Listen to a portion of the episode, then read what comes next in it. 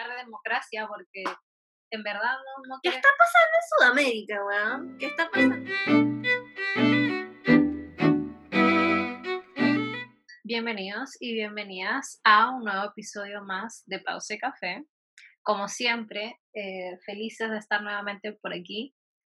Bueno, en esta ocasión yo creo que es diferente un poco, ya que, bueno, no es la primera vez, ya la segunda, que nos encontramos grabando juntas, por fin. Así que es extraño, la verdad. Es raro, es muy, muy raro grabar juntas.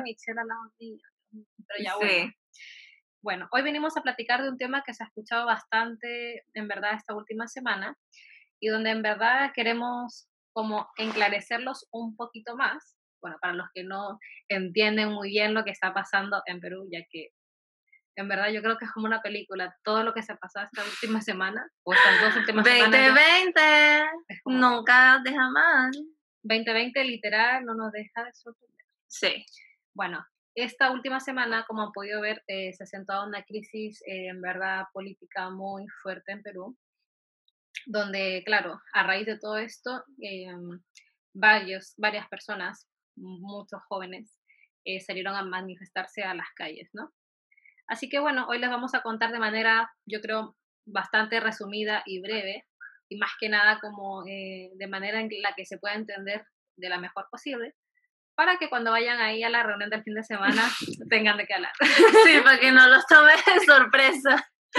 Que digan así como, ay, ¿qué ha pasado? Bueno, no, yo te voy a contar qué pasó en Perú. Sí. Y no solo, a ver, yo que soy peruana, sino porque en verdad necesitamos saber qué está pasando afuera, ¿no? Sí, totalmente. Y no de llevarlo a este tema como, ay, sí, la negatividad o qué sé yo, ¿no? Sino como, ya estoy cansada de escuchar tantas cosas malas.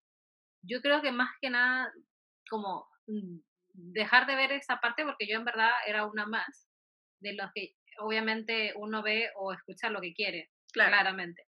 Pero creo que hay una parte donde uno igual puede ir a buscar y informarse de cosas que están sucediendo de países muy cercanos, porque quieran o no, de alguna u otra manera también nos afecta. Claro. Así que bueno, hoy les vamos a contar un poquito sobre esto y aparte pensar un poco también lo que está pasando dentro de Sudamérica con todo esto. ¿Sabes? Sí, o sea, yo creo que nosotros nos interesó muchísimo hablar de este tema, en general nos interesa hablar de todo, hasta de las polillas si es posible, pero aunque no me gustan las polillas, me da grima, me da de todo, es como, no, pero... ¿Eres del team que le da lo mismo a las polillas? ¿O del team que odia las polillas? No, las odio, no me gustan. ¿Sabes por qué? Porque cuando yo estaba chica, yo un viaje me acuerdo con mi tía y su esposo, no sé qué, y mi abuela, y un amigo de ella, y no sé qué. Y estábamos como en una casa, como en una montaña, bla, bla, bla. Yeah. Y al amigo se le metió una polilla en la oreja. ¿Cómo? No sé, se le metió una polilla en la oreja. Y yo quedé traumatizada con esa mierda. Porque siempre pensé que yo veo abejas y me tapo los oídos, veo todo, y veo una polilla y me tapo los oídos. Porque yo siento que se me va a meter en la oreja. Claro, te quedaste traumada. O sea. Obviamente que le tuvieron que sacar como con jeringa, no sé qué. No lograron sacársela y tuvo que irse al hospital como urgencia. Ajá, como al otro día. Quedarse con eso en la noche. Claro, porque estamos en la punta del cerro, man. Sí, literal. Bueno, estamos en la mierda. Es horrible. Un dato tan friki, o sea. Yo, a ver, hablando de las polillas. Hablando de las polillas, lo siento, gente que odia los. Hoy me pasó algo terrible en el trabajo. Hoy no, en la semana, porque, bueno, en mi trabajo con mucha madera. ¿Ya? Y hay polillas. O sea, una cantidad igual. Y abrí un cajón y yo, ¿qué es esto? Y yo, hay un papel acá y agarré, levanté y era una polilla. Mentira que agarraste una polilla con la mano. Con los dedos y la saqué y yo empecé a hablarles a todas como, no podía hablar, pero ¿qué pasó? Y yo, acabo de tocar una polilla y está ahí como, eso. No, horrible. ¿Y estaba muerta? Sí, como que se había muerto ahí, entonces yo la levanté como que, porque como es tan delgadita a veces, pensé que era un papel, pero bueno, ya, como que traté de ocultar, pero yo no sé, yo creo que yo no era consciente de las polillas hasta este año. Sí, yo creo que tampoco, o sea, primera vez que vi tanta polilla, bueno, obviamente, porque vivo en una zona donde hay mucho. ¿Pero por qué será? Bueno, ¿por qué se estará dando tanto? No tengo una explicación muy clara, pero se supone que algo tiene que ver porque mucha gente estuvo en casa, algo hizo de que no, no, te mentiría, pero algo tuvo que ver con eso. No sé. ¿En serio? Porque no producimos tanto carbón. Ay, no sé. No voy a poner acá. Estoy hueveando, no sé, no tengo idea. Bueno, tendríamos que averiguarlo. Pero bueno, esa es la historia de las polillas. Por favor, tápense los oídos cada vez que vayan a ver una polilla. Lo cierto es que, bueno, queríamos hablar del tema de lo que está pasando en Perú y como dijo Leslie, o sea, en verdad, bueno, de las cosas que Leslie y yo tenemos en común, no nos gusta mucho el tema como de leer mucha noticia como muy negativa. Ojo, tampoco es que nosotras vivimos en el mundo pero es como que ya somos conscientes de la noticia, la vimos y tal, y bueno, si es que de verdad no nos toca una fibra muy emocional, lo hablamos. Claro, bueno, puede tocar algo emocional, pero creo que uno lo habla cuando quiere, no sé. Claro, entonces en este caso es como que lo quisimos hacer de esta manera, porque además obviamente también una responsabilidad de que, bueno, Leslie también porque es de Perú y o sea, es como, es también como el apoyar lo que está pasando, es como así como cuando hablamos del plebiscito, que bueno, fue que sí, el episodio de la semana pasada, pero es lo mismo, es porque nos importa. Entonces, sí. Bueno, tómenselo realmente como que está bien informarse y no como que lata, sino que, bueno, igual nosotros tampoco somos periodistas, así que en verdad vamos a hablar, o sea, lo que sale, que sí, los datos más importantes y vamos a realmente dar nuestro punto de vista y nuestra opinión. Así claro. Que dale nomás, cuéntanos sí. qué ha pasado, qué está pasando en Perú. En 1800, a ver. En la batalla del Pacífico. A ver, no se sientan que están en una clase de historia o de ¿cómo se llama eso? De social, no sé cuánto. O de, ¿cómo se llama? No sé. Cívica, no sé, no, nada que ver. Ay, no sé, ay, olvídalo, no sé. Bueno, no se sientan así. La verdad que queremos, como dijo Michelle, como enclarecer varias cosas y de hecho tratamos de ponerlo como todo literal en una línea como de tiempo porque, claro, ¿qué no pasó estas últimas semanas en Perú? Igual, teniendo muy en cuenta de que lo que estamos grabando es a la fecha 19 de noviembre, porque claro, no sabemos qué más puede pasar de aquí a mañana o pasado. Claro, cuando salga este episodio, no sabemos qué vaya a pasar. Así bueno, que dale nomás, bueno, ¿cuándo partió esto? El 9 de noviembre parece. Sí, bueno, el 9 de noviembre, ¿qué pasa ese día? Martín Vizcarra, el que era en ese tiempo el presidente, fue destituido, ¿no? Porque quiere decir que lo sacaron. ¿Por qué lo sacaron? Porque, bueno, un poquito de meses atrás, no sé, un par de meses, esta persona, Martín Vizcarra, había sido como puesto en duda por varias cosas, como digamos, como limpieza de dinero, como muchas cosas. Lavado de dinero. Perdón, no te burles. Ya. Estoy tratando de explicarlo como para. Limpieza de dinero. Ya. Eso es como... Bueno, esto es un tema serio. Ya, ok. Bueno, la gente que me escucha sabe a qué me refiero. Ya, entonces, bueno, empezaron a echarle como muchas cosas en su contra. Era corrupto el hombre. Claro, obviamente dentro del último tiempo, de los últimos años de Perú ya se ha visto mucha corrupción. Corrupción era como, mira, esta persona también tiene algo que ver aquí. Donde obviamente se empezó una investigación, no sé qué, pero al final, que yo tenga entendido hasta el momento, no ha habido pruebas, ¿no? Bueno, de hecho, después de todo esto, claro, el Congreso aprobó la vacancia de que, claro, saquen a este presidente y metan a alguien nuevo. De hecho, la vacancia se aprobó con 150 votos a favor y 36 en contra. ¡Mierda! O sea... Y 24 en como que no... En abstinencia. Como que decidieron no votar. Obviamente, fueron muy grandes los números. Entonces, luego de eso, de que ya, claro, se apruebe esta vacancia, Martín Vizcarra sale de la presidencia y entra Merino. Claro, ¿quién es Merino aquí? ¿Quién es ese hombre? Yo nunca entendí. Bueno, en verdad, a ver. Luego todo esto, bueno, al salir Martín Vizcarra, que igual creo que cabe resaltar de que dentro de todos los presidentes que tuvo el Perú, y dentro de mi opinión personal y lo poco que conozco también, fue uno de los presidentes que dentro de todo lo malo, creo que hizo algo bueno. Algo bueno hizo, no sé, como ya. Más que nada en el último tiempo en el tema del coronavirus, no sé, Perú fue uno de los primeros en cerrar las fronteras, o el primero en irse a cuarentena, por ejemplo, ya. ¿No? Como que en esas partes, no sé, el tema de la AFP, como que hubo cosas que igual fueron buenas dentro de todo. Yeah. Entonces, como que el Perú en sí se sentía un poco apoyado o protegido, ¿no? Por esta persona que estaba a cargo. Entonces, bueno, se fue, entró Merino, que de hecho él tomó el cargo en sí, uh-huh. El 10 del presente mes de noviembre. Pero, ¿cómo fue toda esa locura? Entonces, ¿cómo entra él ahí? Ya, se supone que, claro, cuando a un presidente sale, tengo entendido que el que entra es el vicepresidente, o quien está como en la segunda, como el vicepresidente, algo así. Yeah. En este caso, no recuerdo muy bien el nombre exacto, pero esta persona que estaba como vicepresidenta renunció. Mierda. Renunció antes de que pasara todo esto. O sea, yo creo que esta niña ya sabía todo lo que iba a pasar. Ya sabía todo lo que se venía. Obvio. Entonces, esta persona se fue como 2 meses atrás, yo creo que cuando empezaron a tirarle a todas estas investigaciones a Martín Vizcarra, donde de hecho... Por lo de Odebrecht, parece. Ajá, algo así. Porque está el audio de Odebrecht. Está el audio, pero es como, claro, como que pasaron a la parte del audio que a ellos les convenía, porque se le hablaba, ¿verdad? Como nada que ver lo que decía, no como que no hilaba muy bien la cosa. ¿Ya?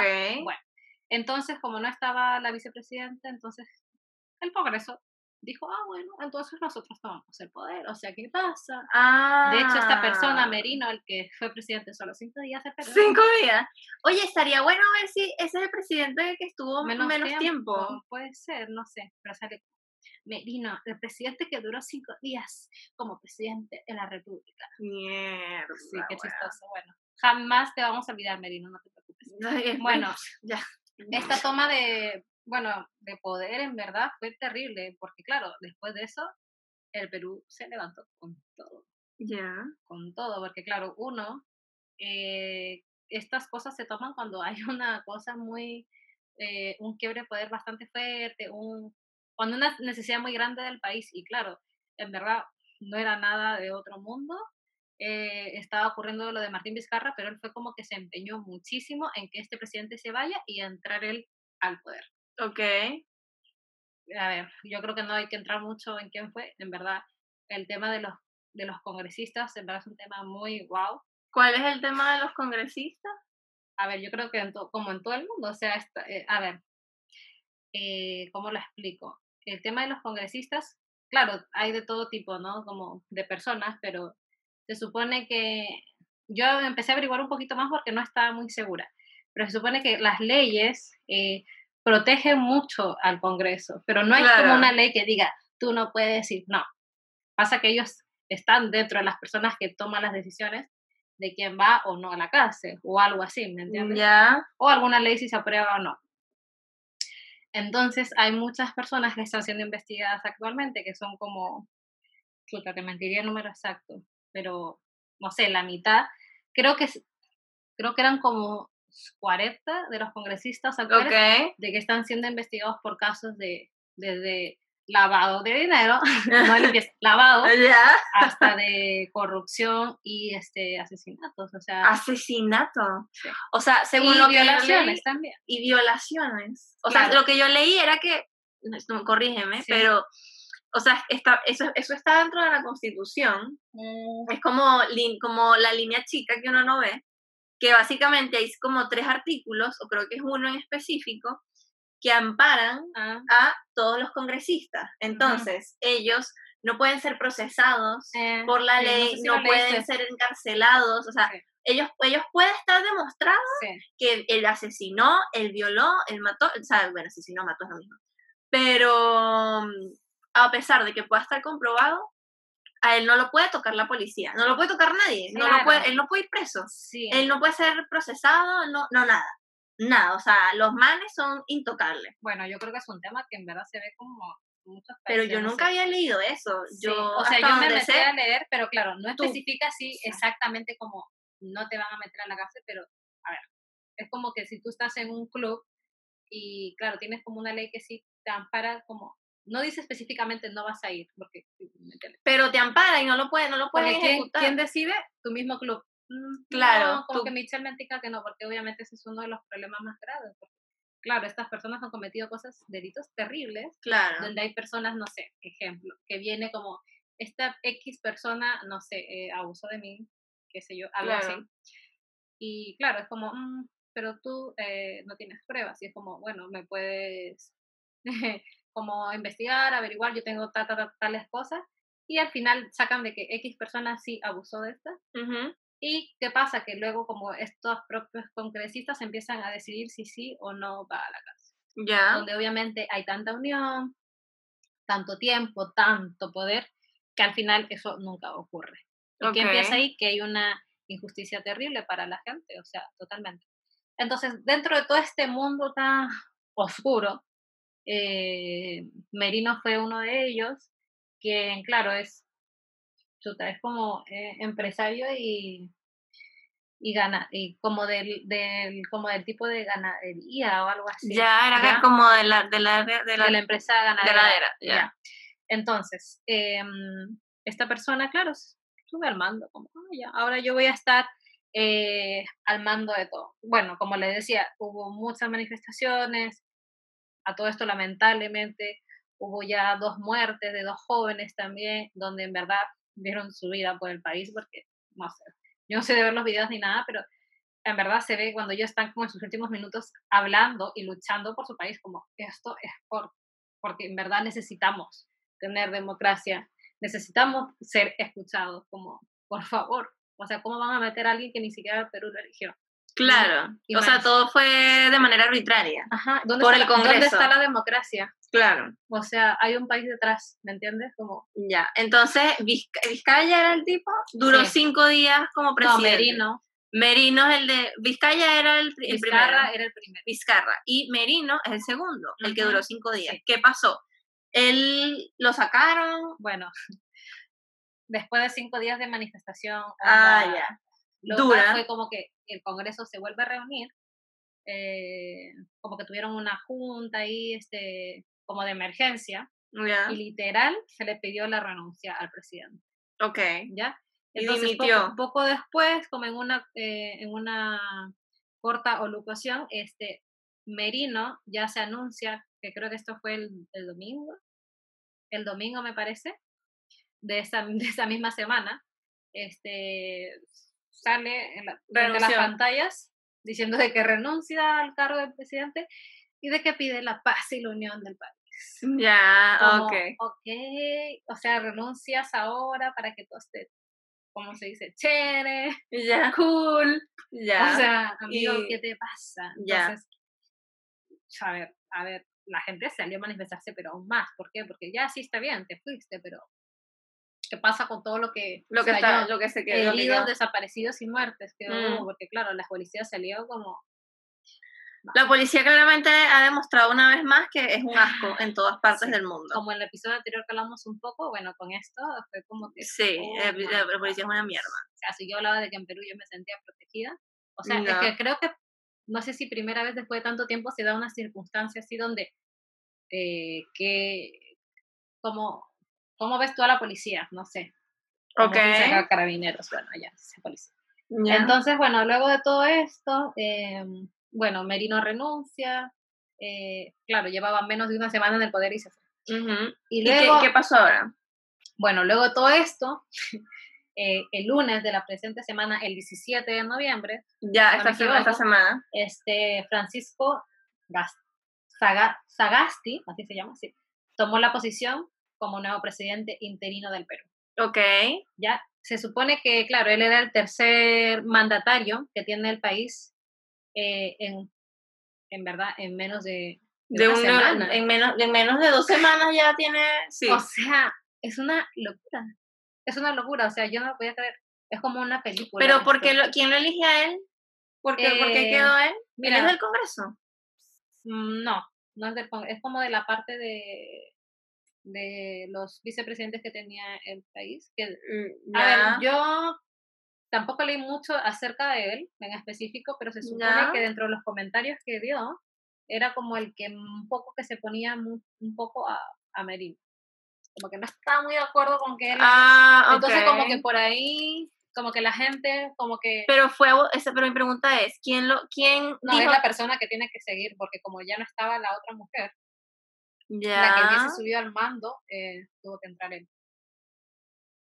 Cacha, mira, dice que era,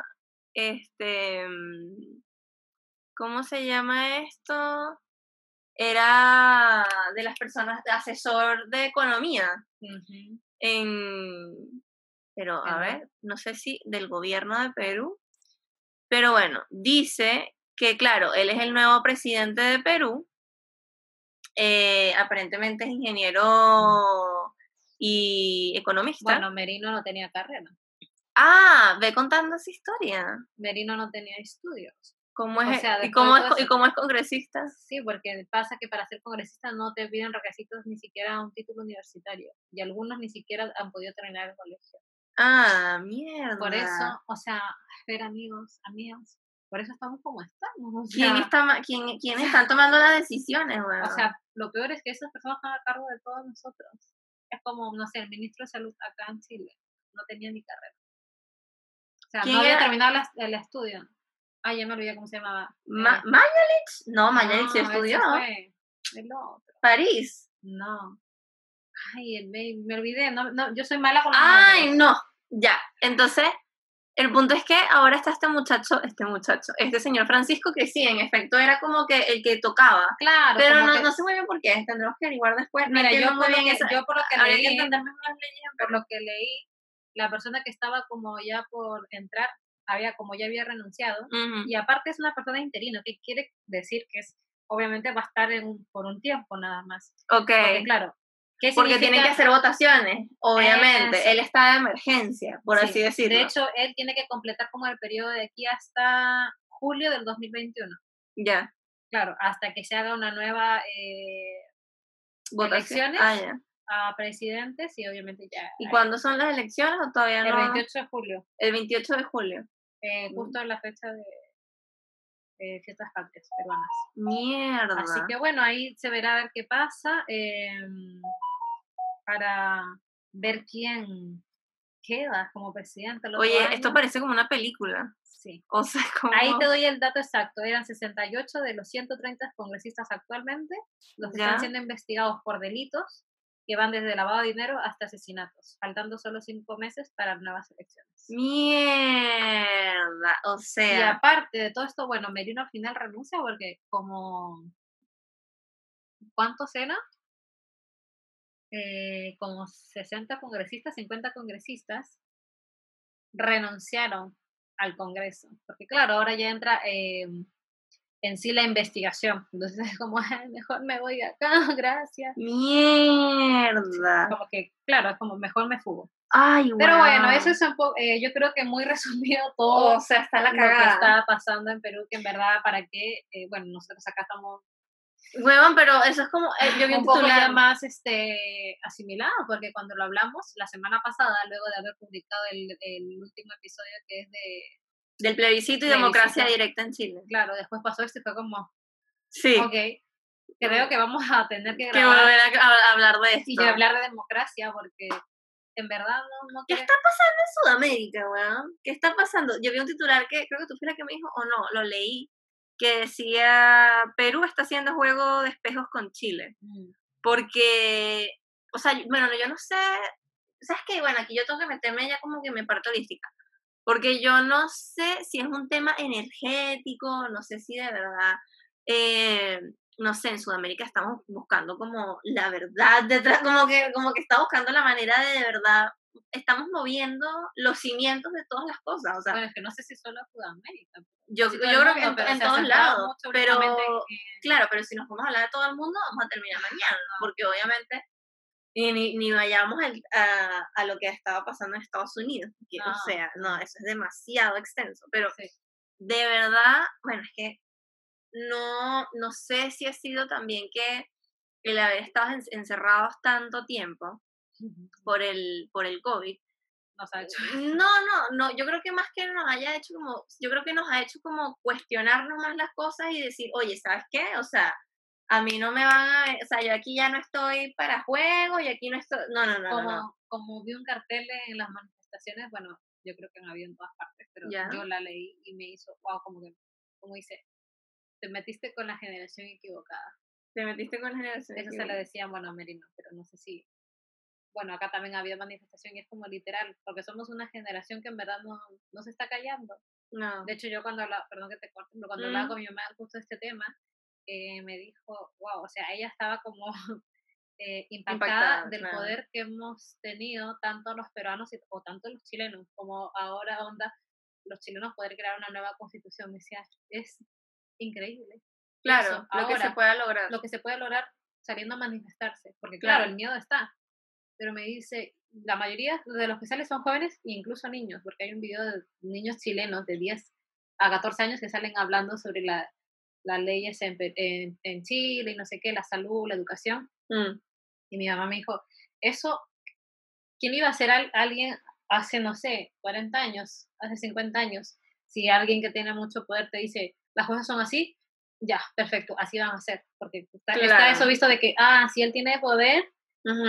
tienes que obedecerle, porque si no lo ves te va a ir mal. O sea, yo creo que, a ver, yo creo que siempre ha existido el cuestionamiento en general, en todas las generaciones, porque si no hubiese el cuestionamiento de por medio, si no existiese esa chispa de curiosidad en la humanidad, pues no avanzaríamos y no estaríamos aquí haciendo un podcast online. O sea, es como no estuviésemos aquí compartiendo esa información desde la comodidad de nuestras casas. Pero, o sea, como hablando como de lo general. Ahora, obviamente, el tema de la generación, yo creo que está, lo más relacionado que yo puedo dar ahí es la globalización acompañada de la difusión de mensajes con las redes sociales. Sí. O sea, eso es clave, porque en el minuto que yo pueda agarrar un dispositivo y puedo ver en tiempo real qué está pasando en Wuhan, China, y que se está desarrollando un virus y no sé qué mierda, ya no es un hecho aislado para mí, ¿me entiendes? Ya yo entiendo que, mira, esto puede pasarme a mí, no sé qué, entonces soy precavido. O veo, por ejemplo, en Nueva Zelanda, nada más han habido como, no sé, 1.500 casos, no son 1.500 casos, un poco más, qué sé yo, pero X, un ejemplo. Pero, o sea, ¿qué hicieron ellos? Entonces quiere decir que si yo tengo 5 millones de casos, quiere decir que lo estoy haciendo mal. Entonces, lo está haciendo mal mi gobierno. Entonces, como que tú tomas referencias, ¿me entiendes? Y dices, entonces no todo está tan bien. No todo está tan bien donde yo estoy. Hasta porque la difusión de cosas. Claro, si otras cosas algo, van a estar grabado. Exactamente, si hiciste algo. Se hizo viral. Exactamente. O sea, es increíble eso. O sea, es que ya no existe la privacidad. Es increíble. Ya no existe la privacidad. Y es como estábamos, o sea, y está muy relacionado, es que todos estos episodios están relacionados. En el episodio anterior, el cual les recomendamos muchísimo que lo escuchen, cuando hablamos de la democracia directa. Ustedes van y van a escuchar que es la democracia directa. Pero la democracia directa, bueno, es más vieja que Tutankamón. Pero obviamente uno de los casos de éxito, si podríamos decir, los casos más exitosos, es en Suiza, que tienen el modelo de democracia directa más instaurado de una manera más profunda, ¿ya? Porque hay muchos esquemas de democracia directa que, bueno, lo hablamos ahí, pero a lo que voy. Es un ejemplo que lo están tomando y lo quieren hacer aquí. ¿Por qué? Porque tengo la capacidad de ir, ver, no sé qué, puedo averiguar todo sobre cómo se maneja la política de un país con la facilidad de un computador y obviamente le mando un mail a alguien, oye, ¿podrías hablarme de democracia directa? Tú, no sé, que trabajas en el consulado de Suiza, bla, bla, bla. Y te pueden dar esa información. Es como, ¿por qué no tomarlo para lo positivo? Y por eso pasan estas cosas, porque la gente vivió en Chile 70 años, no sé, y han vivido de todo, dictaduras, no sé qué, y se dan cuenta que en otros lados pueden pasar cosas mejores, y es como, no me vengas a joder tú, yo quiero un cambio también. Sí. Y por eso también pasan las cosas en Perú, y por eso yo creo que, ¿sabes qué pasa? Es que a eso voy de lo de Sudamérica, que yo siento que, a ver, aquí estoy hablando específicamente de Sudamérica, porque ya quiero entrar nada más en este tema, pero nosotros siempre nos han criado, yo creo que culturalmente, a todos, en su mayoría, yo creo que, o sea, lo que menos podría conocer como medio cultural sería como Brasil, Uruguay, qué sé yo. Pero siempre nos han dicho, que nosotros somos el continente tercermundista, que no sé qué. Claro, de Latinoamérica es siempre que te han hablado el tercer mundo, no sé qué, y siempre te crían como para mejorar la raza, siempre te crían con la idea de que te tienes que ir a un país del primer mundo y no sé qué, que está bien, porque yo soy esa clase de persona también, siempre lo he sido toda mi vida, pero no somos eso, ¿me entiendes? Nosotros merecemos tener, claro que sí, tenemos que demostrar que somos mejor que eso. No, y a eso vamos, es como por ejemplo que ven a los suizos, es que aquí no se puede hacer eso porque no somos suizos. No, o sea, los países no se hacen grandes ni por la gente, ni por temas geográficos, ni por temas de cuánto, no sé, cuánto produzcan. No tiene nada que ver con eso el éxito de los países, pueden buscarlo. De hecho, hay un libro incluso que habla de eso. Son las leyes lo que hace un país que sea grande.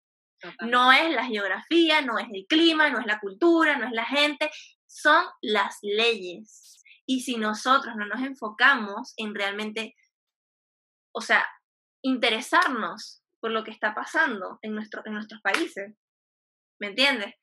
Y ver la manera tal vez de solucionarlo, yo sé que es un tema muy amplio, sí. Pero todo parte de cómo se administran los recursos. Y para mí el ejemplo más claro de todo eso es Venezuela. La gente siempre, ¿cómo un país tan rico y no sé qué ha llegado a este punto? Porque tiene mala administración. Porque desde años se encargaron de centralizar el poder y literalmente una sola persona tiene el control de todo. Porque está todo centralizado. Se encargaron de mover peones y nos hicieron jaque mate. Y por eso no importa cuántas votaciones o cuántas cosas hayan, como todo está contaminado desde hace años, desde el, no sé, 2000, una cosa así, de verdad, pero nunca la gente se dio cuenta, pasan estas cosas. Entonces, no se trata de la gente, no se trata de la geografía, no importa cuánto dinero pueda tener un país. Si no tienen buenas leyes que nos amparen en el fondo a nosotros, a los ciudadanos, van a pasar estas cosas. Y yo creo que también... está bien que o sea, yo siento que parte de por qué se están moviendo tanto las cosas en Sudamérica y bueno, lo que está pasando en Chile, en Perú, y creo que Argentina también está pasando bastante mal, pero no le he llevado mucho el paso, es porque yo siento que no creo que sea la única que sienta que estamos cansados de que pasen por encima de nosotros. Es que al final o somos sea, como ¿hasta los títeres? Exactamente. Yo me siento así como los títeres, como nos mueven como ellos quieren, como ahora te toca esto, bueno, ahora te quito esto. Exacto. Ahora te corresponde. O sea, siento que al final ellos nos manejan como a su antojo y es como, ahora ya no. Porque ahora, claro, está el pueblo, literal, y el gobierno, ¿no? Y no es una persona la que salga a manifestarse. Es toda la población casi que sale a literal gritar por sus derechos, o sea, a manifestarse, a expresar lo que siente, la rabia, la indignación. Para mí eso es muy bello, o sea, yo lo encuentro muy bello, obviamente es emocionante, hay un tema igual, o sea, para mí es como medio delicado, no delicado, sino que igual como me mueve mucho el tema de las manifestaciones, y bueno, cuando estoy cerca de una, en realidad sí me da un poco de ansiedad, sí admito que sí me da un poco de pánico. Pero en general lo encuentro muy bello. O sea para mí eso es como... no quiere decir que todo el mundo tiene que salir a manifestarse. Yo conozco amigas que me dicen, apoyo totalmente la causa, pero yo, me dicen, no puedo salir a manifestarse porque me da ansiedad, me ataque pánico. No puedo y está bien, es normal, no todo el mundo está diseñado tampoco para ir... También yo creo que sería un estorbo, porque entre que estoy con el miedo, no sé qué, y me ahogo. Si te vas a enseñar y eso, te vas a enfocar, tranquila, se evita todo. Mejor ayuda al que no estorba. Por eso yo creo que hay que manifestarse, hay que hablar, hay que compartir, hay que conversar el tema, vayan, entonces como les digo, vayan, tengan tema de conversación y... Claro. Un granito de arena yo creo que... Y cuestiónense y créanse el cuento de que tanto ustedes como individuos y también nosotros como colectivo podemos ser mejor de lo que somos ahora y merecemos mejor. O sea, quítense ese chip de que es que nosotros somos un país de tercer mundo. No, no, no, de verdad. O sea, estoy hablando con hechos reales y científicos. Insisto, eso es un libro que se llama ¿Por qué las naciones fallan? Incluso. Y yo no sabía del libro, yo lo leí un artículo de la BBC donde buscan por qué los países son ricos o por qué son exitosos. BBC. Búsquenlo así en Google y les va a aparecer el artículo donde explican, o sea, punto por punto. No es cultura, no, mira, es que me voy a poner majadera. No es cultura, no es geografía, ni siquiera tiene que ver con cuánto produces. Tiene que ver con las leyes, única y específicamente. Wow. Solo eso. Qué loco. Solo las leyes. Y eso lo modifica todo. Y yo quedé, o sea, yo quedé impactada. Y es verdad. O sea, es verdad, porque nosotros somos, toda la razón. Somos un continente que produce, que es rico en distintas. De pronto, unos son más en minerales, otros más en agronomía, lo que tú quieras. Pero tiene una riqueza en tantos aspectos. ¿Y por qué somos el patio trasero de tantos países? Porque tenemos leyes de mierdas. Por esa situación. Así que ese es mi mensaje para ustedes. O sea, yo creo que está súper bueno informarse, pero también el tema aquí es como, o sea, espero que nuestro punto de vista como que les haga entender, o de pronto si les choca, maravilloso, porque así se crean las conversaciones y así se dan en sí como que los debates, cuando no tenemos ideas iguales, de eso se trata esto, pero... Bueno, algún día pelearemos en un podcast. Algún día vamos a pelear en un podcast. ¿De qué temas podríamos hablar que nos hagan pelear? Tendríamos que pensarlo mucho. No, o sea, tendríamos que ver. De pronto por ahí puede aparecer algo. No sé. Podría ser la limpieza de dinero. Ah, pues bueno, eso sería todo. No, bueno, eso es todo. Me voy. Estuvo muy buena, me hiciste el día. Sí, estuvo muy buena. Nunca te vas a olvidar de eso. No. Estuvo muy buena. Michelle es la típica persona que se acuerda de cosas como esa, pero no se acuerda nada, que es más importante. ¿Cómo qué?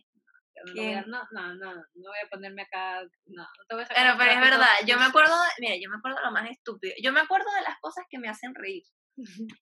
Ah, ya. Me está diciendo que yo nunca te hago reír. Gracias. Peor. Claro que no. O sea, me acuerdo de todo lo que todo sobre ti que me hace reír. Nunca se acuerda de nada. O sea, no pasa tan mal que no se acuerda. Tú tampoco te acuerdas nunca de nada. Bueno, me lo estás pegando. Ah, está bien, limpieza. Oye, no, pero aquí en el fondo, o sea, es como nosotros queremos también ser puente de información y o sea, pero información valiosa, en el fondo como que se lleven una experiencia de lo que escuchen y que obviamente también escuchen las noticias de una manera distinta, sí. Y que le demos un poco la vuelta, ¿no? Sí. Porque, y que yo creo que lo más importante cuando nosotros hablamos de un tema es que siempre nos gusta ver como diría mi gurú, mi astral, the bigger picture. O sea, cuando, como que la imagen lo más general y amplia posible. O sea, cuando lo dijiste te parecía que estaba escuchando. A mi astral. Oh, wow. Es que yo la amo. Ya. Ella está una parte de ella en mí. Pero sí, como la parte general, como que amigo que nos escucha en Perú, no estás solo, amigo que nos escucha en Chile, o amigo que nos escuchas en Venezuela o en cualquier otra parte del mundo y sientes que a veces te abruma demasiado todo, no estás solo. O sea, todos estamos librando distintas batallas y todos igual queremos el bien común, así que no te abrumes cuando puede parecer mucho, porque todos estamos viviéndola, así que no te preocupes, ¿no? Todos estamos sobreviviéndola, así que no estás solo. 2020, como tú dijiste hace rato, no se ha parado de sorprender. A esto no estoy pidiendo que vengan más cosas, no, yo creo que va a salir un dinosaurio como del agua y que en Tokio, huevón, eso es lo que falta. Te lo juro que yo siento que van a decir que hay un dinosaurio que está por ahí, que salió de una cueva. Ya no me sorprendería, o sea. Y el bicho pues escupe fuego, nada. Y vuela. Y habla. Se comunica telepáticamente. Y tiene con mensajes del otro lado. Sí, se comunica telepáticamente.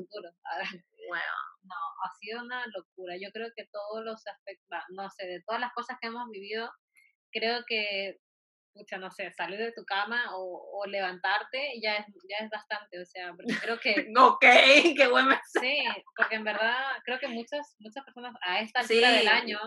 Están cansadas. Yo creo que a veces uno se siente que es el único, pero en verdad creo que no, o sea, no eres cansado. El único, no eres la única, están pasando cosas ya bastante difíciles allá afuera y que en verdad no queda de otra de, obviamente, informarse un poquito y tratar de verle el mejor lado posible y no solo eso, sino también actuar y hacer las cosas que ayuden a eso, ¿me entiendes? Como hacer un mejor resultado, como por ejemplo, escucha, yo en verdad estoy muy feliz de tener un podcast y poder hablar de esto, porque sí, qué rico que al menos, no sé, una persona que llegue y lo escuche con, no sé, es decir, una persona que le haga clic y diga, wow, o sea... Sí, que le haga sentido. Voy a informar esto a mi mamá, porque mi mamá no tiene idea, o sea, y eso para mí es muy grande, porque ya está entablando una conversación en base a algo de que está sucediendo y te estás informando para que no te pase, ¿no?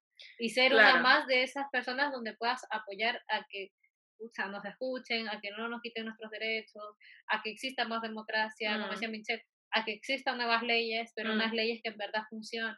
Claro. Porque antes yo decía, ya, ¿y qué hago sabiendo todo lo que está pasando? ¿En qué ayudo?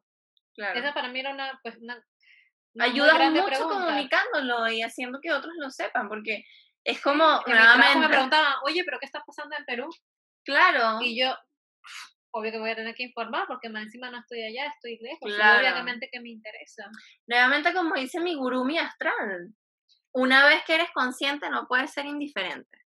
Es así de simple, o sea, el conocimiento es poder, obviamente es mucho más poderoso aplicado, pero no somos inconscientes cuando sabemos de algo. Así que bueno, con eso cerramos el episodio. Muchas gracias por escucharnos. Bye.